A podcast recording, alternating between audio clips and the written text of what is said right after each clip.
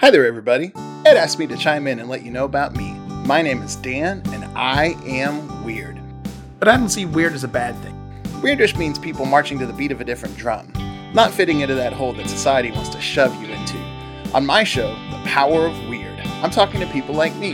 The weirder, the better. So when you're done listening to this great episode of the Dead America podcast, come on over to thepowerofweird.com and start the descent into your weirdom.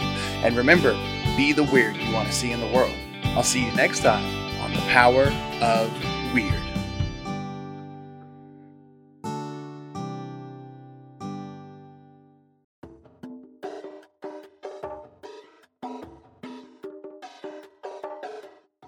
Season 5 of the Dead America podcast, starting March 3rd, 2021. Each season gets just a little bit better. Follow along with me as I learn new and exciting things, speaking with fantastic people that want better lives for all. The lineup of guests this season will help provide insight to some great questions. Don't miss the eight weeks of learning new things.